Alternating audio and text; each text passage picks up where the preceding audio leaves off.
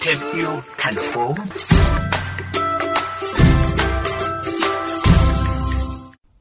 Thưa các bạn, nhiều sông hồ của Hà Nội vẫn còn bị ô nhiễm, trong khi các bãi trôn lấp rác thải của thành phố cũng thường xuyên xảy ra quá tải. Phân loại rác tại nguồn không chỉ giúp tận dụng được rác tái chế, mà còn giảm lượng lớn rác phải xử lý. Khang Hưng, cậu bé lớp 10 tại Hà Nội, đang nỗ lực từng ngày để thực hiện dự án truyền thông về cách thức phân loại rác tại nguồn. Bắt đầu tham gia dự án Người Hà Nội và rác thải không phân loại.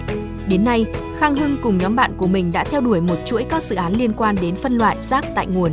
Khang Hưng đã tham gia nhiều khóa học cũng như cuộc thi về phát triển bền vững. Gần đây, nhóm của Hưng đã đạt thành tích top 3 toàn quốc trong cuộc thi tìm kiếm giải pháp quốc gia của UNICEF vào tháng 11 năm 2019 và được UNICEF hỗ trợ triển khai dự án ra cộng đồng với đề tài giải pháp thu gom và xử lý rác tại các khu chung cư mới tại Hà Nội.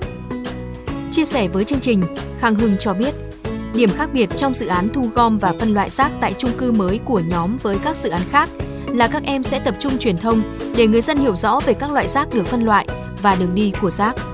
Ngoài việc xây dựng bộ phim, trang web hướng dẫn phân loại rác tại nguồn, cậu bé lớp 10 cũng đang hoàn thiện một quyển sách hướng dẫn phân loại rác.